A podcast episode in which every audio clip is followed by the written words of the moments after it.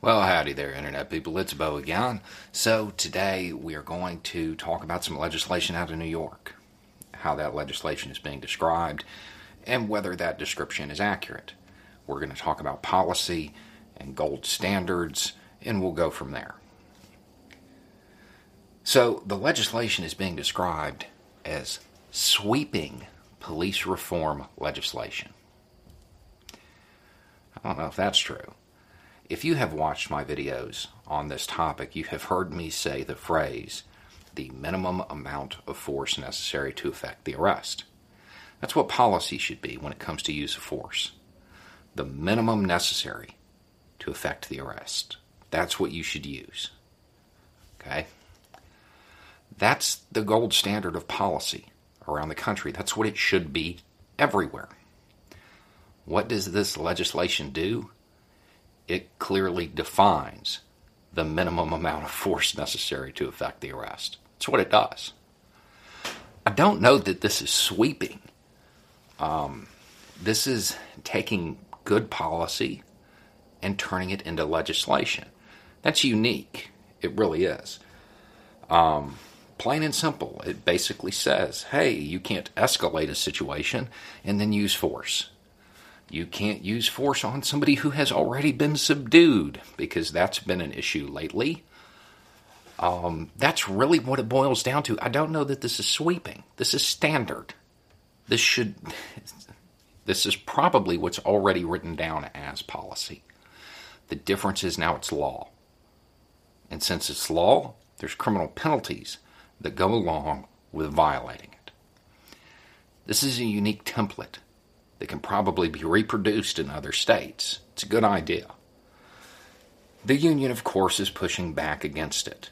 They're basically saying that, well, under this, we won't even know if we're allowed to use force, so our only option will be to avoid confrontation. Okay, let me clear this up for you. If you don't know if you're allowed to use force, you're not. You're supposed to be using the minimum. So if there is confusion, you're, you're not looking to use the minimum. You're trying to find what you can justify. So the minimum amount of force necessary to effect the arrest. And it defines it in a couple of different ways.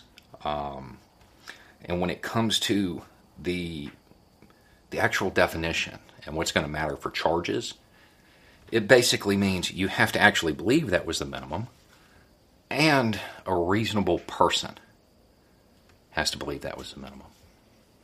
So it's no longer just the officer's perception. That's good.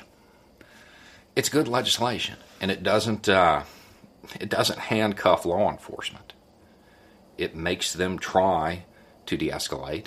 It requires them to exhaust other means before using force, and it stops short of creating a uh, a step by step thing that has to be followed. Because while that sounds like a good idea, it's really not when you get into the different scenarios that can occur. Um, you can try de escalation, right? That would be the first thing verbal warnings. But if somebody comes out swinging a bat at someone, you, you don't have time to run through the steps. So what happens is the officer ends up going to that final step and using lethal force rather than just jumping to pepper spray.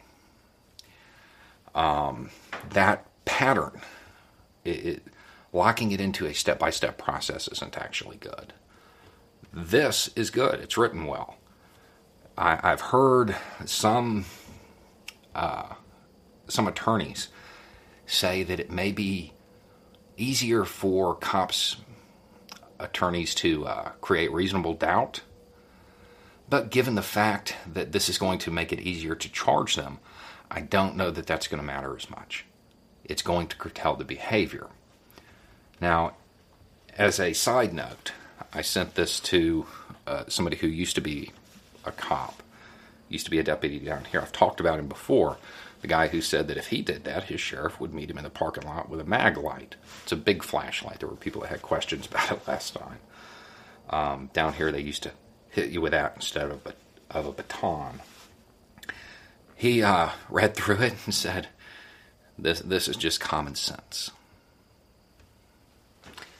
Anyway, it's just a thought. Y'all have a good day.